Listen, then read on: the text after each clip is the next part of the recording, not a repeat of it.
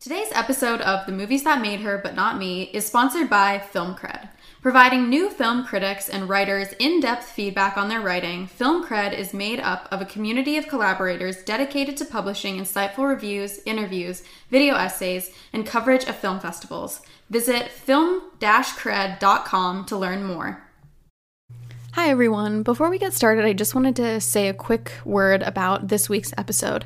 The movie Saturday Night Fever has a lot of heavy themes that I don't think a lot of people expect going into the movie. And so before we start our discussion, I just wanted to add a quick disclaimer in case people weren't expecting heavy themes to be discussed in this podcast. Lauren and I discuss things like suicide, racism, and rape in pretty extensive detail. So if that's not something that you're interested in listening to, we totally respect and understand. understand that, and we look forward to having you listen to our next episode on the film Avatar.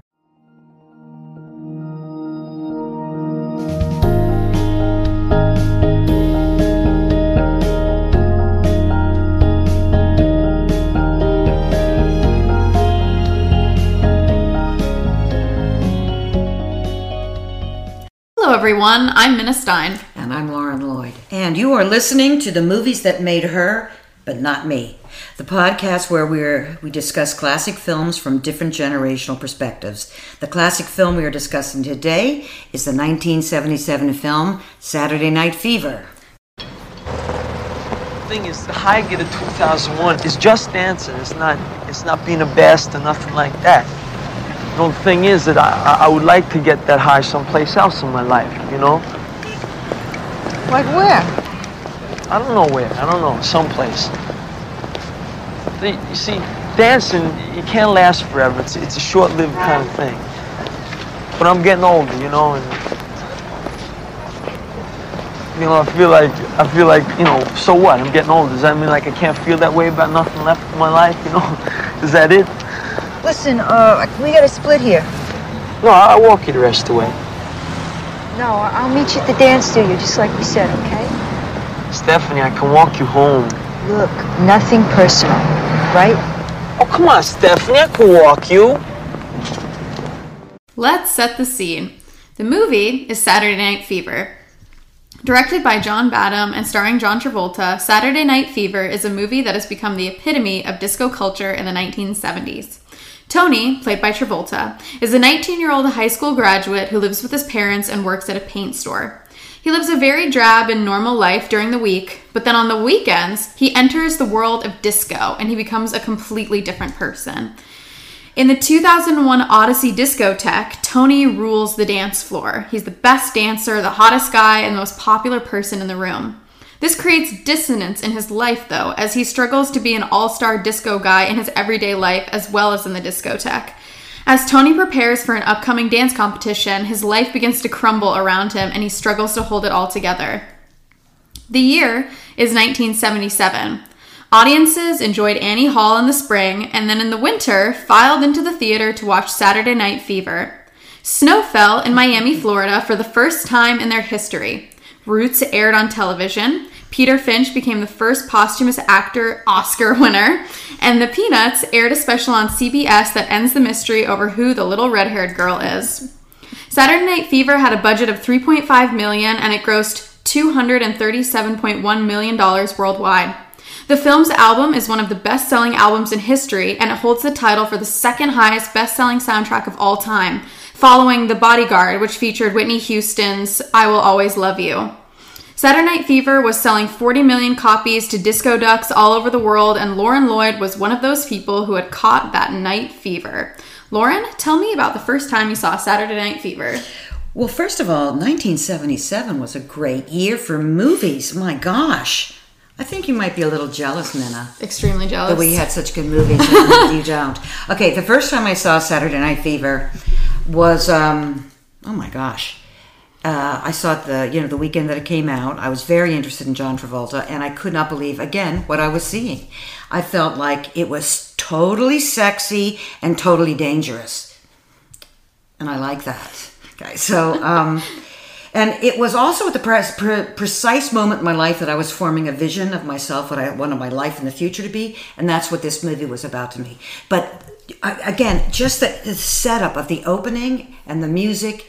You see all of New York, you see Brooklyn, and then boom, we're down with the feet moving, the Bee Gees soundtrack.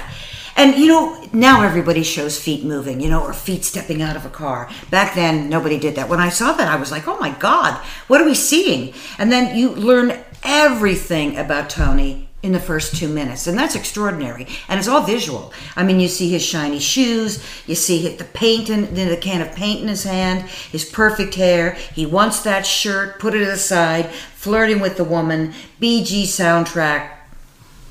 I was, it, it blew my mind. I just... loved it. I just loved it. So right off the bat, they talk about the, um, I guess, what keeps you down, about how the, he and his friends feel about the world in the future. And I found that really um, interesting at the time. Like, fuck the future. The future fucks you. It's a dog-eat-dog world. Nobody's going to give you a chance. And then you see Tony, who's full of aspirations. So that was super interesting. Um, I loved, it, it, you know what was It, the scenes that I so loved back then, I can almost remember word for word seeing it again today. I mean, the scene at the um, dinner with this Italian family, and everyone's talking in the food and throwing food and hitting each other. Don't hit the hair. I couldn't believe that. Don't hit the hair. Like, a guy was talking about his hair. I, I just couldn't believe it. Um, and then the, the summation of that scene is no slapping at the dinner table. I, I just thought that was so funny. What I also was drawn to was the fashion. You know, I mean, all those polyester suits. That was crazy. Fabulous. Fantastic. Chef's kiss. Yeah. And then the white, you know, those Italian, like, undershirts and their gold chains. And uh, I just thought it just felt so uh, real. And when he's preparing for the night out, what? He's got those little black underwear on? I mean, who? I, I've never seen that. Little black underwear, totally working on the hair, completely preening. You never see a man preen. That was also extraordinary.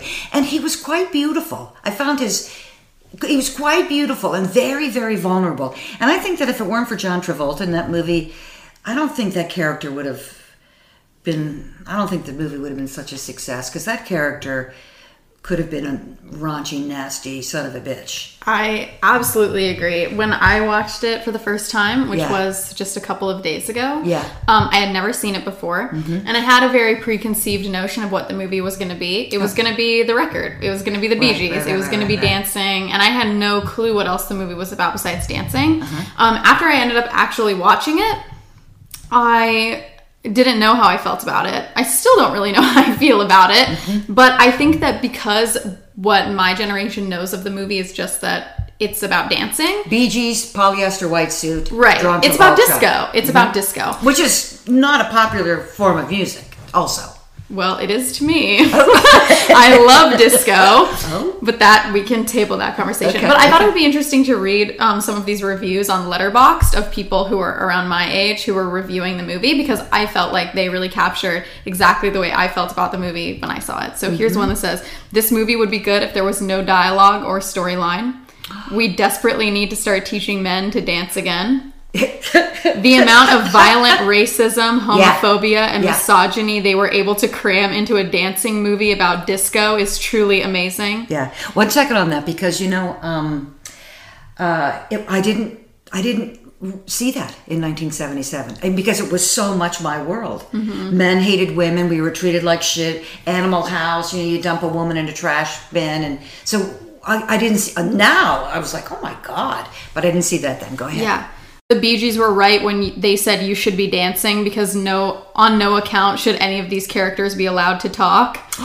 And then this one was the one that encapsulated exactly how I felt about the movie, which was, "This was literally traumatizing. I just wanted to see good disco dancing."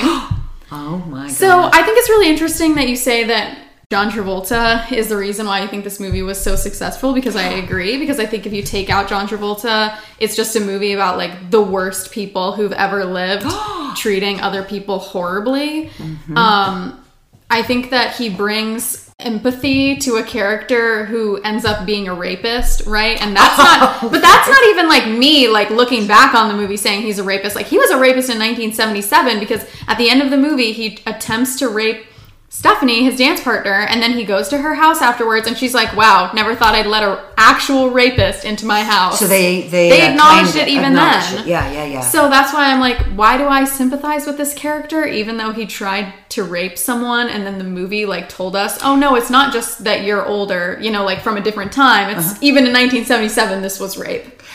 It was rape. Um, but, but let me say that I found him to be the most honest character in the whole movie. He just said his stuff, as horrible as it was, you know, as sweet as it was, you know.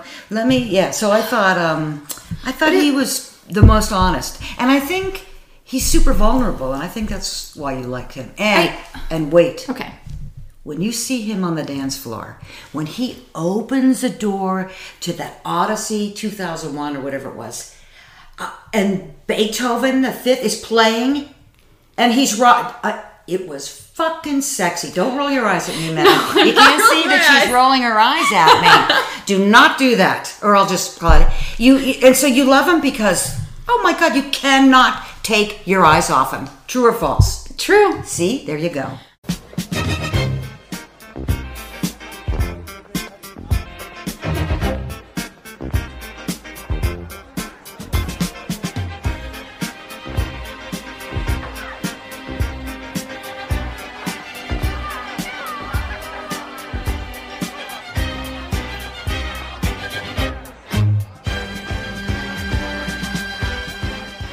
First of all, I thought it was interesting. So in the opening scene, he's walking and you're supposed to think like, wow, he's the coolest guy who's ever lived. He's like so boogie woogie and he when he's walking down the street. Yeah. But he also like harasses that woman on the yes. street. Yeah. And I'm like, she's just trying to go to work. Exactly. Let her just walk to work without being messed with by you.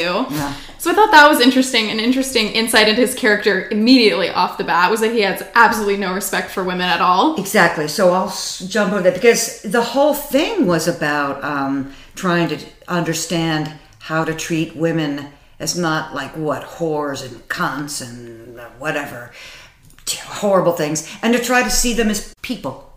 You know, not just sex, but people. So that, to me, was woven in from that very moment to the end where, can we be friends? And he's like, yeah, okay, I'll try maybe, you know? So you say, uh, and I believe that he'll try, okay?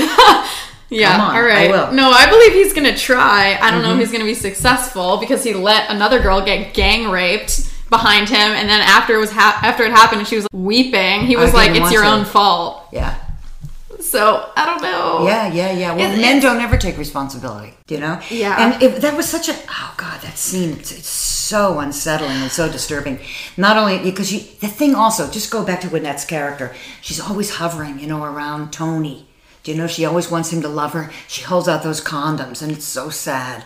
And so, then she takes all that speed or whatever the club. It was during More Than a Woman, ironically. Oh. The song More Than a Woman. Was he dancing? Yeah, he yeah, yeah. So they, he was dancing with Stephanie, and Stephanie. They were just dancing to More Than a Woman, and then she took all these drugs. Yes. And to make him jealous, she yes. was like flirting with his friend, mm-hmm. which she does a few times throughout yeah. the movie. She flirts with and his she friends, even to make put, him jealous. You know, just kind of puts that out there, like, I could mm-hmm. date them. And she's just in over her head.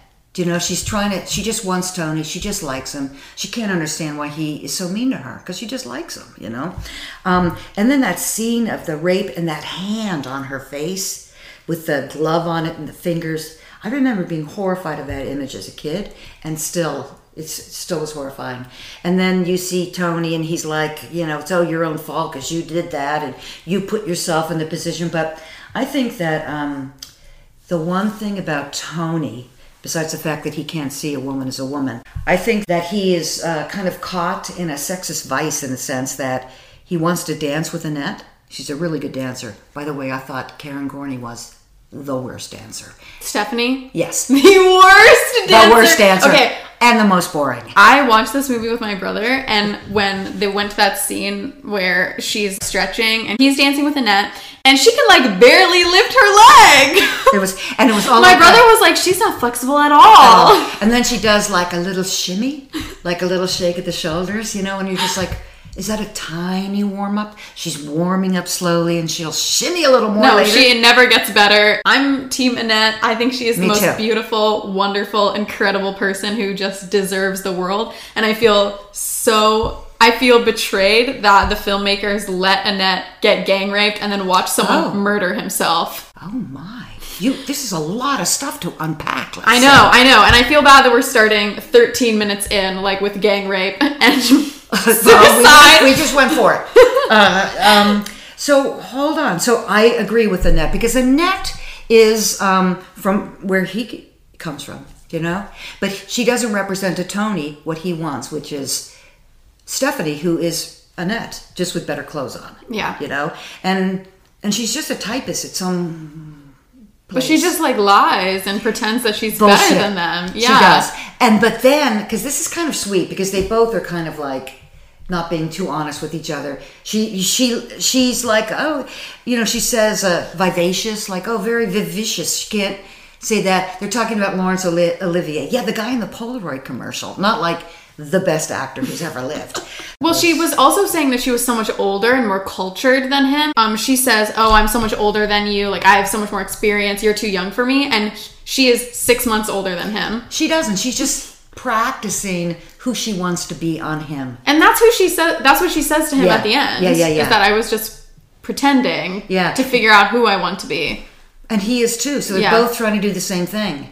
Um, the other thing just about her pretentiousness is that she was talking about the movie Romeo and Juliet. He's like, yeah, yeah, yeah, I read the book. Shakespeare, right? She goes, no, Zeffirelli, because he, he directed the movie.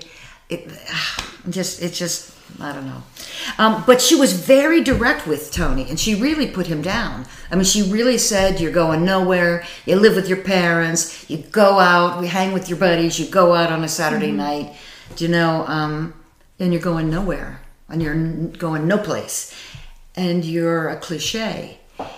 And she's right in his mind. So he's super interested in that, you know? Yeah. But back to who they they are. So Tony, and see what you think about this. So Tony wants to dance with Annette, but then he'd rather dance with Stephanie because of who she represents. Um, because Annette is a good dancer. Great dancer. And she's got those eyes, and she's so sweet, oh, she's, so vulnerable. She's so perfect. I love her. and But if he sleeps with her, then he can't respect her. Okay, so he can't mm-hmm. dance with her. So it's like a, it's like a weird. The sexism is also strangulating Tony. Do you yeah. know what I mean? I thought the two thousand one Odyssey Club was amazing. I want to go there. I want to dance there. So, um, oh, would you they, dance there? Yeah. This is a continuation of when I first saw it and what I felt I was getting. Um, the first dance with Annette is explosive and sexy, and I'm just like, again, about that club, I want to be there, but I'd be too afraid to dance. Come on, I, I, I'm just so surprised that you'd be like, boogie on down, Minnah. I would be like in the corner wishing and hoping. Um, anyway, but I also felt like, well, the whole thing about a ten minute limit fucking in the car, again, I was like, oh, I felt like I was getting a real insight into the way men think and behave. Like a whole new world was opening up to me. Um, okay. But, oh. but all, no, just also about that, about the car, like the other guys can't tell the one guy that he needs to stop. They have to go to Tony right. and get Tony to tell him to stop. That's so and so it just also gave you insight into how like he has nothing in his everyday life, but when he's in the club, he's the top dog. Everything. Like, everything has to go through him. Right. He's in charge. And it, remember the moment where, like, he lights a cigarette and it's girlfriend, or some woman's next to him and, like, ready, will you light mine? And he doesn't. He's so rude.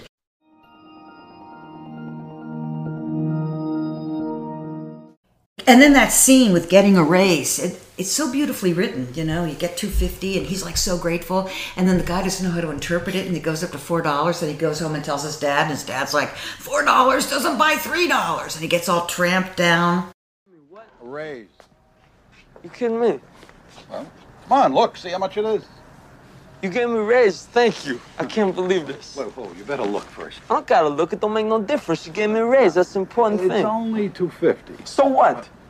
It's two dollars and fifty cents. It ain't much. The important thing is it's a raise. I think that's really great. I'll tell you what, I'm going to give you three fifty, right? Next week, I'll give you three fifty. I'll give you a dollar more. Well, wait. Shut up, will you? Four. I'll make it an even four. Right. Never seen anybody so shit-ass happy over a crummy two fifty raise. Wait a minute. Two, you just said four dollars, didn't you? I just thought, I thought that scene was so beautiful, and I thought it gave really good insight to who Tony was as a character, and just, you know, he really only cared about making a better life for himself. Yeah. But I felt like at the end of the movie, mm-hmm. that Tony didn't exist anymore. Like, the Tony at the end of the movie mm-hmm. who, spoiler alert, loses the dance competition would have never wins been grateful. Wins the dance competition. Oh, sorry. You're right. You're right. He lo- He wins the dance competition, but really, he only won because of racism. So mm-hmm. he actually lost. And what about that look on his face when he's realizing it? It's sensational. So in his mind, he lost. So I felt like that Tony who lost that dance competition would have never been grateful for two dollar raise. I just feel like he was such a sympathetic, vulnerable character in the beginning. And by the end of the movie, he had just hardened so much and become a character that I didn't even recognize or like, or really respect anymore. Like, he was just such a different person. He got worse as the movie went on. Well, tell me more about that. Because the way I see it is that, like, he wasn't racist. He was, uh, he, he um, judged everybody on their ability to dance. So when he lost, he did the right thing, in his opinion. And I thought that was the turning moment of his character. And he did what he felt was right. You know, and at the after that, he talks about everybody has to dump on everyone else. So I felt like he was, at least we were hearing what his process was. And there are ways of killing yourself without really killing yourself. Um... So tell me more about how you he wasn't he didn't really exist anymore. Okay, so he he wins the dance competition only because the people who run the club are racist against the Hispanic people right. who live in their neighborhood. So those Hispanic people who danced were a bajillion times better. Oh, and they were so joyful. Oh, it was it. awesome. It was. It was so good. It was so good. Also, the More Than a Woman dance, I know it's not supposed to be good because it's supposed to be very clear that like he was not the winner, even though he won. That was some of the worst dancing I have ever seen. Oh, no. Hold Tony on. and Stephanie's dance. Oh, yeah, yeah, yeah. Boring, yeah, yeah, slow. Yeah, yeah. People were clapping, and I was like, why? They had to cut away. It was so bad. It was bad. It was so bad. And I know that it was it was very much on purpose. Like, you need to see that they didn't actually win this dance competition. Okay. That the yeah, other yeah, people yeah. won it. And it's only because the Italian people are racist against the mm-hmm. black people and the Hispanic people that they did not win mm-hmm. and that Tony won. Mm-hmm. So that's where, I mean, like, he only won because of racism. In reality, he lost. Right, okay, um, okay. Personally, I just feel like even if, okay, he lost. He made the right decision. He said, I didn't really win this. You guys were better. Here's the trophy. Enjoy it. Have a nice life. And the way that he copes with that is through trying to rape his friend yeah, who weird. he supposedly loves because he needs to have control because he has lost all control. It was like the only thing that he could control oh. in his life was that he was a good da- that he was the best dancer. That was his control. On the dance floor, he controls everything. His friends have to go to him if they want someone to get out of their car. You know, he can choose whose cigarette he lights and who he dances with. Yeah. But then when someone is better at him than the one thing that he's the best at, he was like, I have nothing. And this is how I'm going to assert my dominance now in this other way, is that I'm going to prove that I can rape this girl if I want to. Mm-hmm.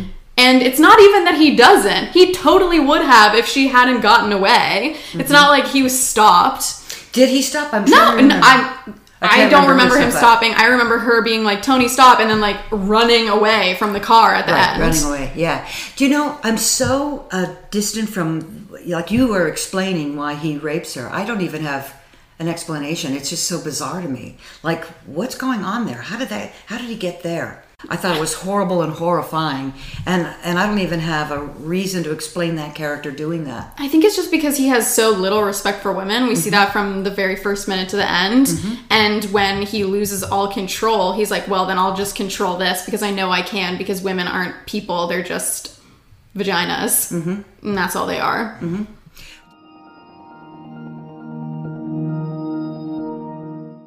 Folks, do you love movies? Well, if the answer to that question is yes, then Super Yaki is the site for you.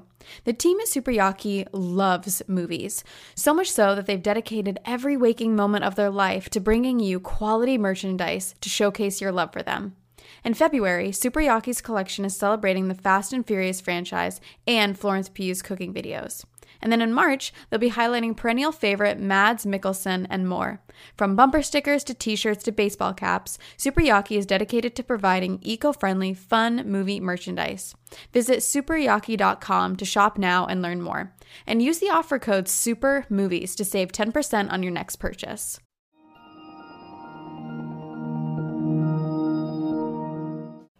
Do you think at the end that he did change?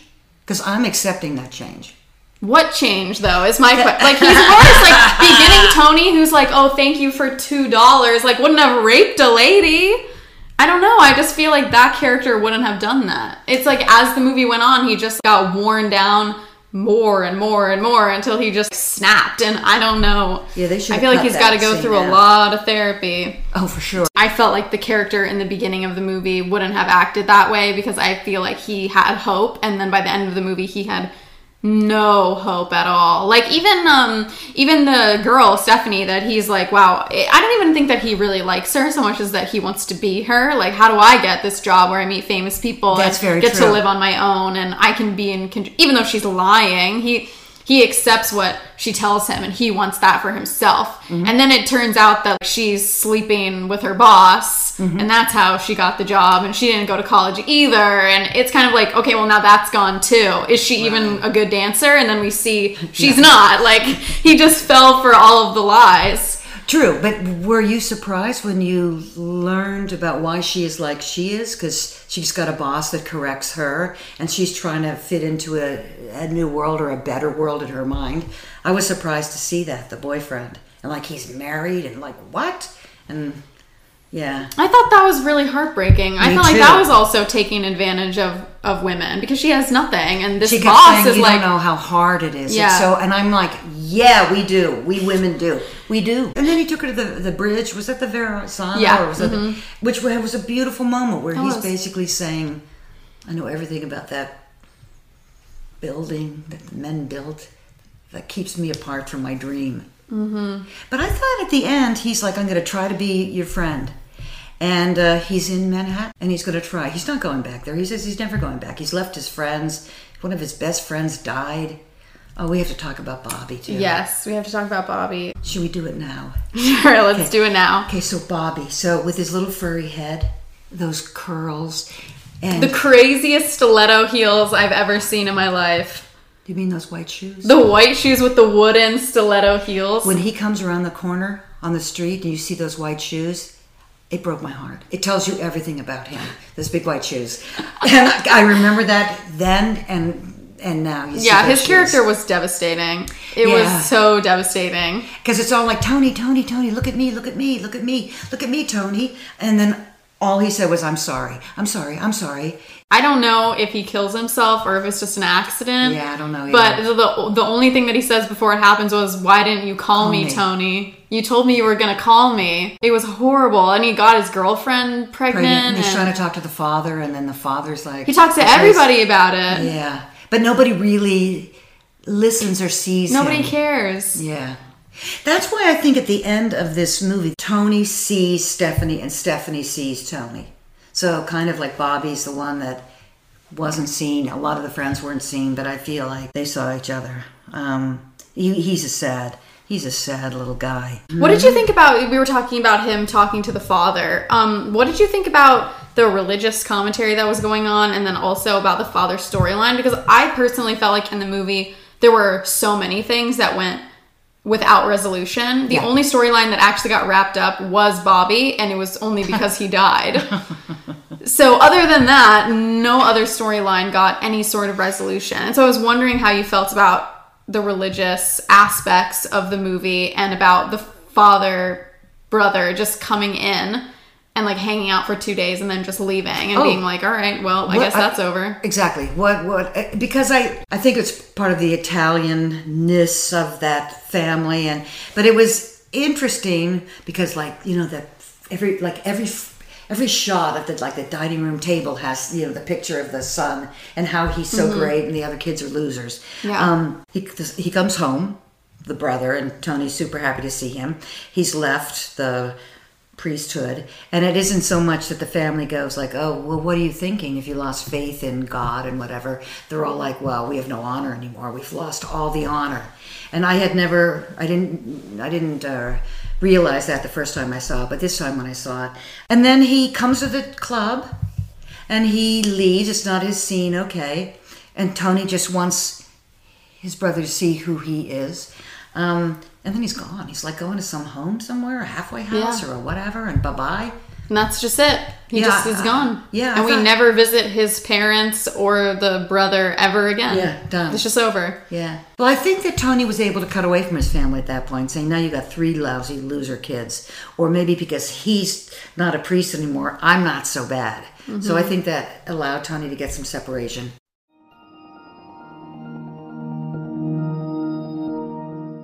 Did you have a favorite song? All of them.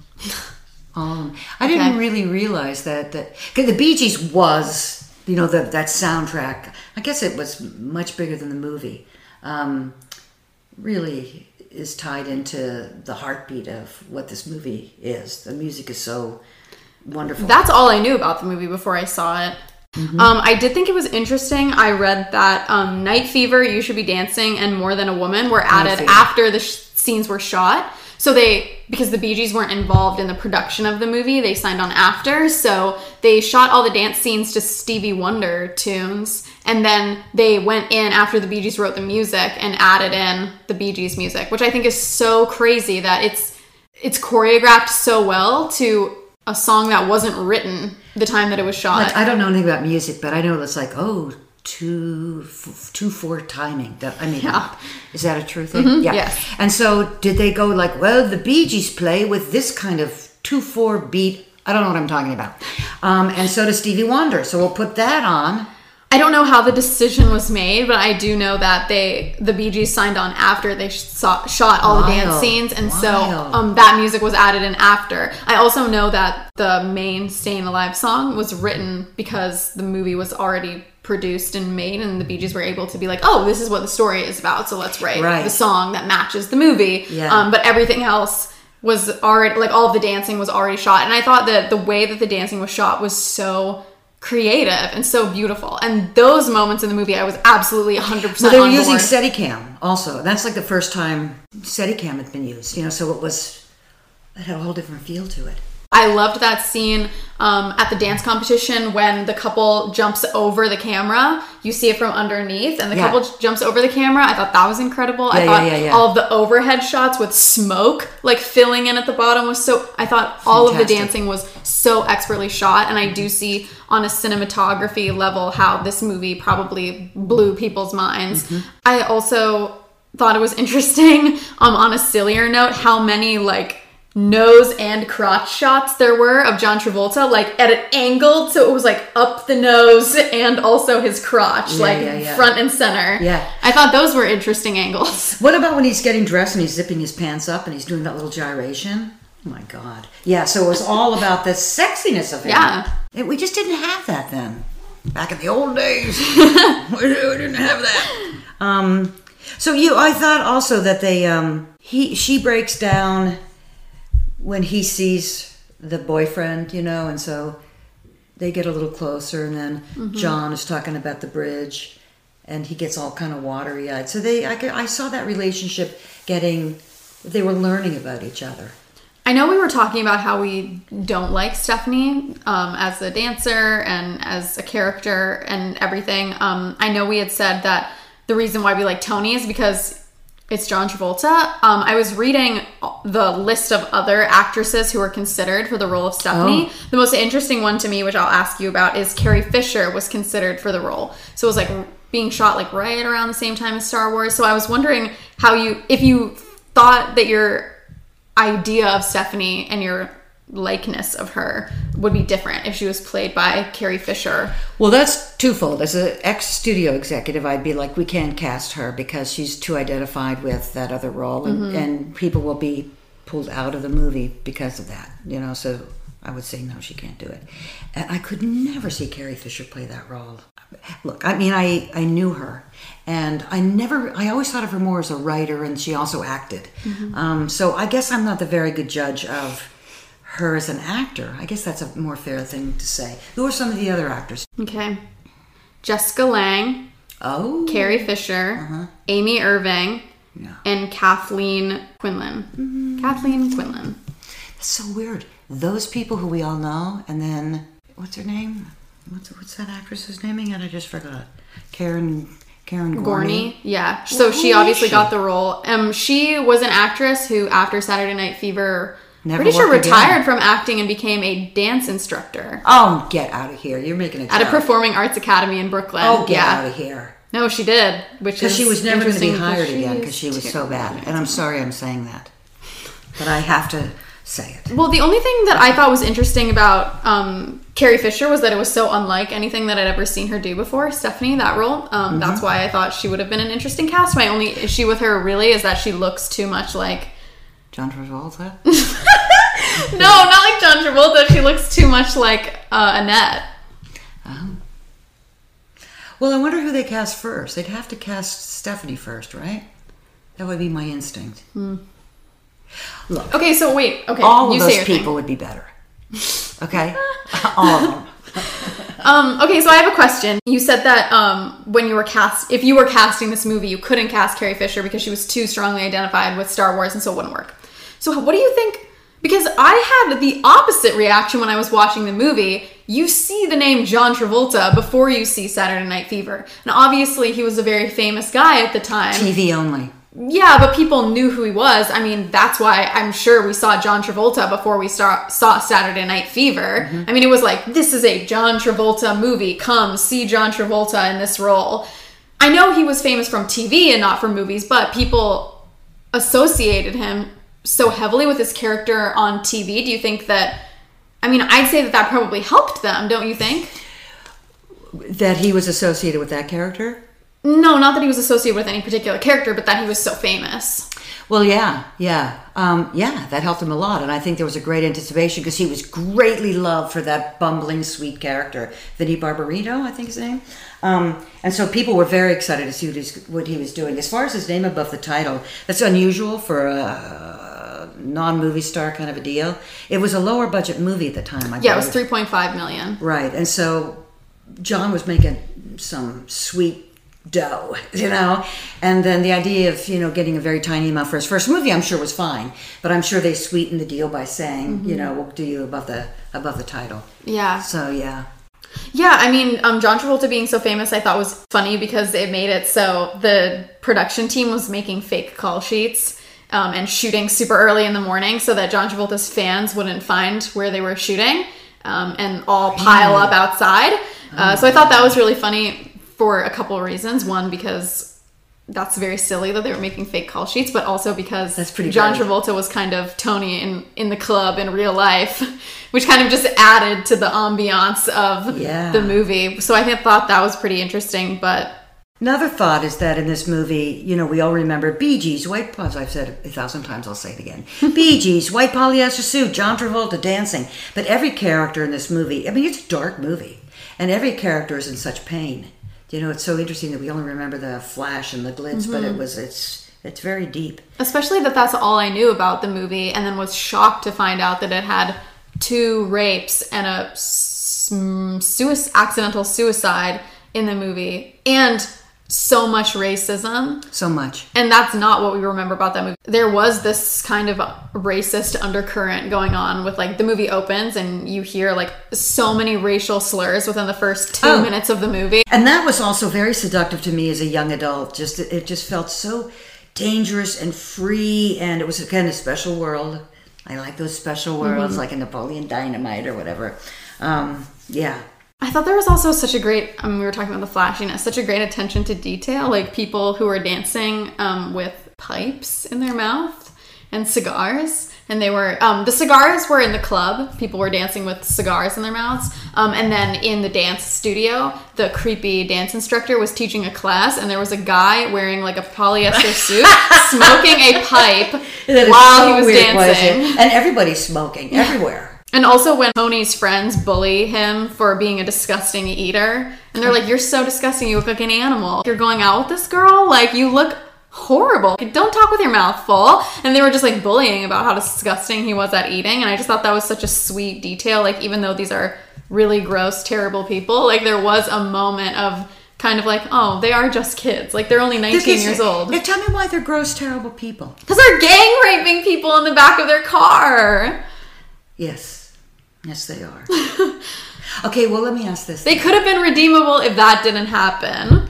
And well, then maybe he wouldn't have left if they were all redeemed. Yeah, that's true. Because he's like, I'm leaving all those people. They're horrible. I think it's interesting that I feel that these people are not redeemed only because of the way that the movie ends. Mm-hmm. Because there are actually two different versions of this movie. When the movie came out, um, it was rated R. Mm-hmm. Obviously, that's the movie that we watched. But there was another version of the movie that was released that was rated P G that cut all of that out. All of the racist slurs, all of the rape, all of the death. They cut everything that didn't meet standards. Wow. It was cut out of the movie.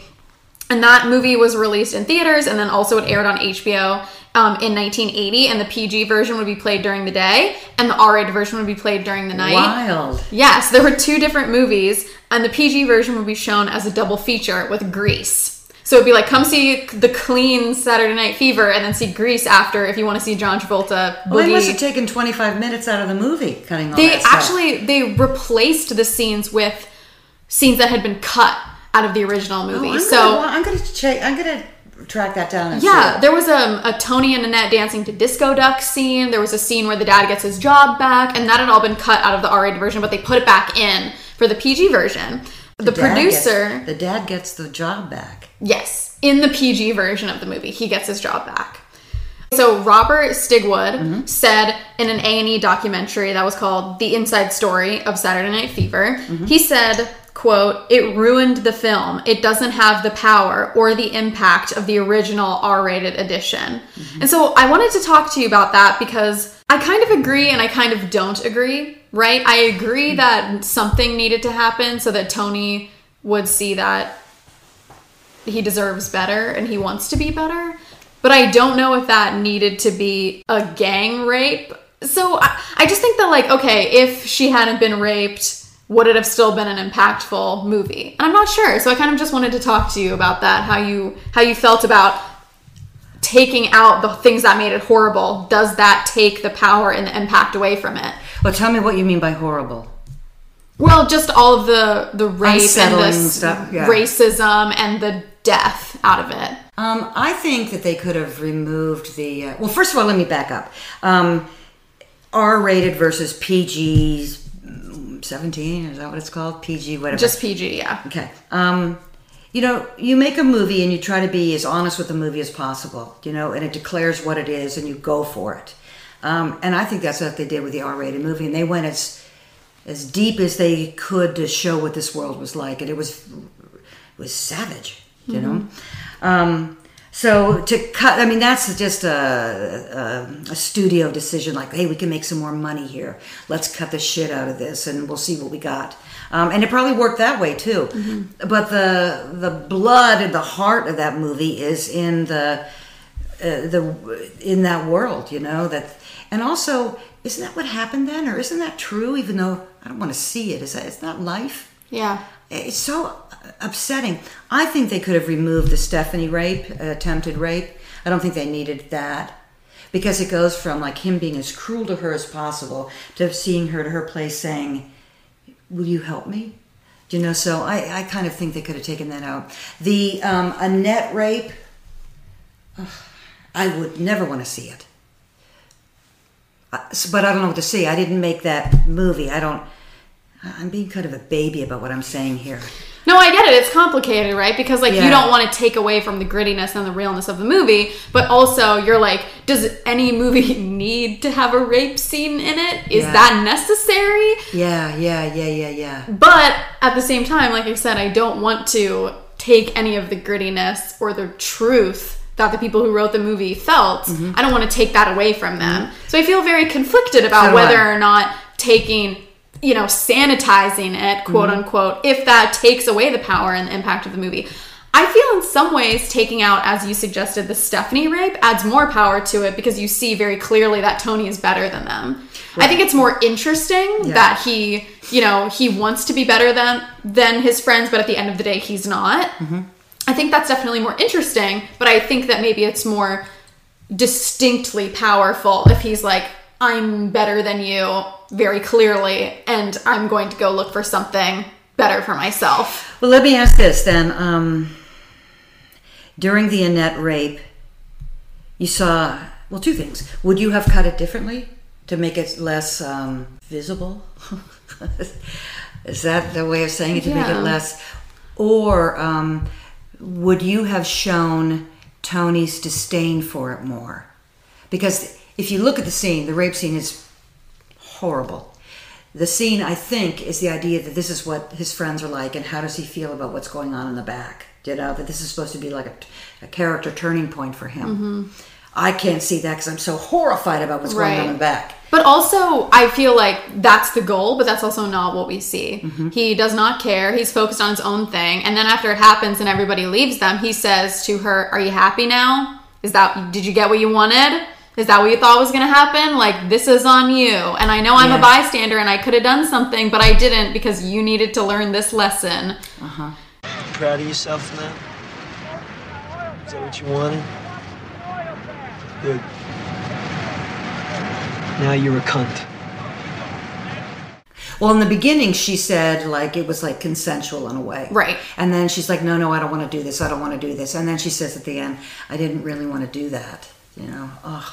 It has a role, right? It has definitely a role in the movie. Mm-hmm. There are things that we learn about Tony through this horrible thing happening to Annette. Mm-hmm. But I don't know if removing that takes all of the power away from the movie. Mm-hmm. I think it's interesting that the people who made the movie felt so strongly about it that they felt it needed to be in. Well, and, look, it's nineteen seventy-seven. It's all men. Enough said. It wasn't like feminism was even, I guess it was talked about, but that was, you know, we were just, I just watched that and I was like, yeah, we everyone hates women. That's the way it is. Yeah. We are treated like shit. We just, uh, you know. And when they tell us it's our fault, we're just like, yeah. yeah you asked for it. Why'd you make me do that? You know, it's crazy. Ugh. Yeah, poor Annette. Oh, man. I hope she has such a happy life. Because then she watches this guy die. The worst police in the world show up at the crime scene. And they're like, so what happened?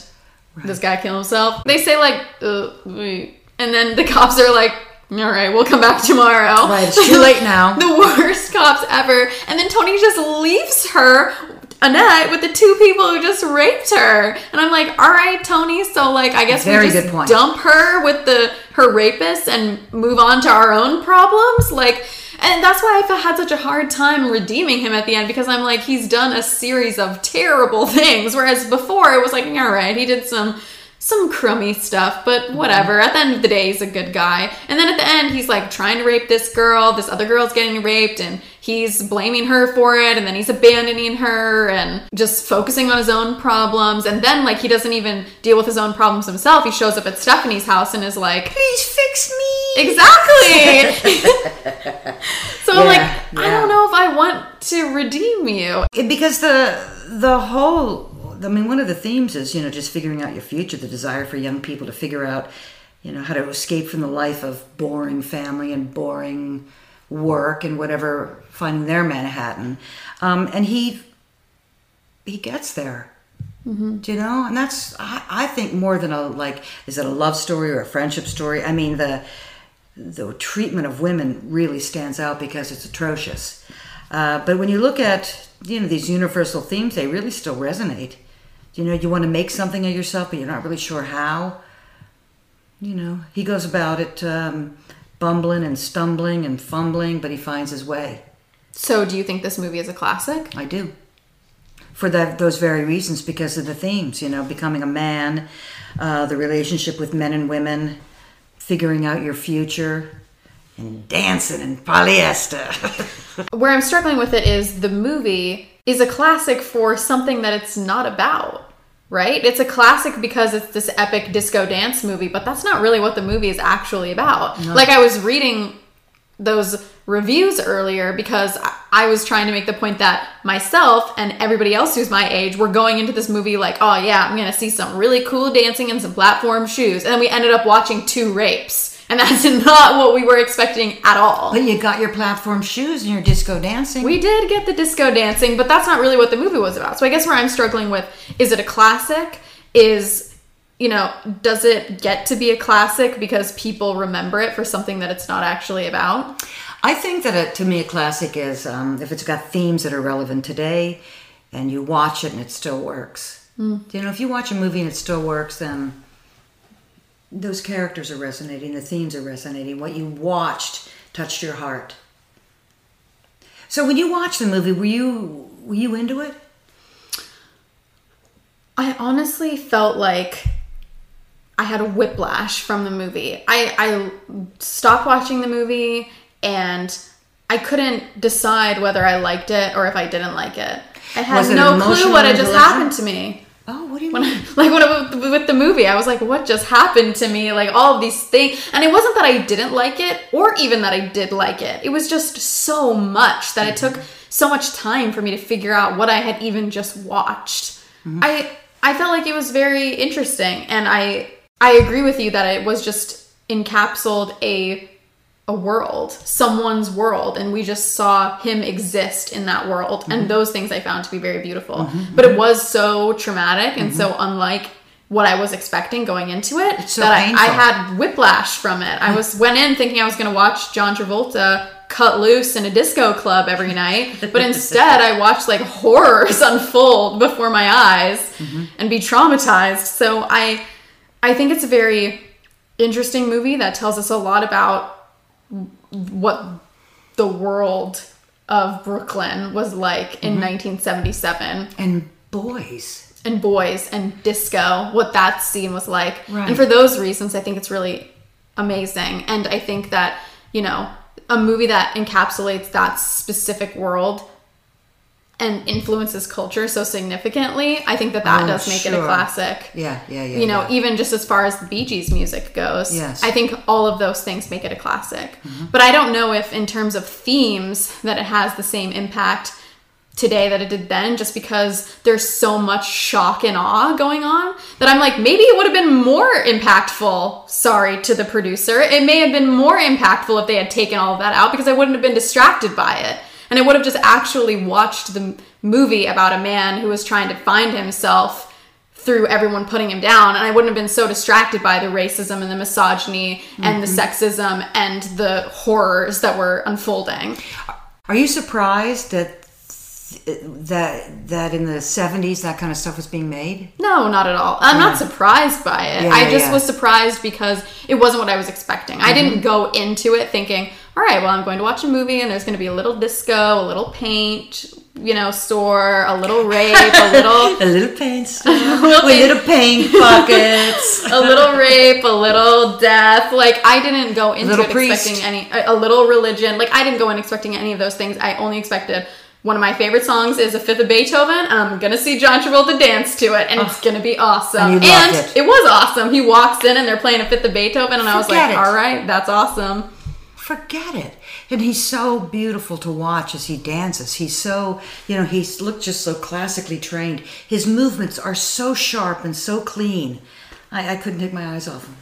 Yeah, I thought John Travolta was really good, and I, I thought that it definitely gave me a deeper appreciation for mm-hmm. John Travolta as an actor. Mm-hmm. I think as yeah, he's gotten he's older, good. he's kind of made some missteps. Terrible. But I think being able to see him in this role, um, yeah. he was so good. Because he's so vulnerable in his macho ways. and yeah. He's so romantic, too. I think that that's something that I didn't expect to see from John Travolta because again I've seen him in Face Off and Swordfish and Hairspray um, and, and I have seen Grease and he's very romantic in that movie as well, but I think you know I, I'm not a huge Grease fan so I don't no, think of that either. immediately uh-uh. um, for favorite John Travolta roles, but being able to see him in this movie I was like, wow, he's a very romantic, like sweet soul. Yeah. I, I, and that I was comes able, out in Yeah, this. that came out really strong, that he was a very romantic person. Mm-hmm. And that I found very touching. Yeah, he has. Uh, so when he was dancing with Stephanie, is that when you felt he was romantic, when they were dancing and look into each other's eyes and stuff? No, I mainly, I mainly found him to be romantic when he was, when she was upset, and so he brought her to the bridge, and he was oh, like yeah. telling her about the bridge, and there was really nothing romantic about it, other than he was just like, "You're upset, and I'm gonna try to make you feel better the only way that I know how, by telling you about something that I love." Yeah. So much. Yeah, and is also symbolic to me. And he gets all teary-eyed because, why do you think? Because he knows what's over the bridge, and he yeah. knows everything about where he is now, and knows everything about the bridge to get there, but yeah. he doesn't know anything about what's on the other side. And that's what's so cool about that scene.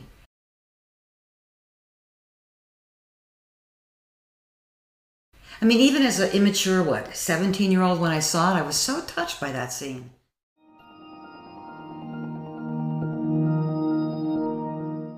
Thank you for listening to this week's episode of The Movies That Made Her, But Not Me. Join us next episode when Lauren and Minnah take a trip to Pandora and unpack the highest-grossing film of all time, Avatar.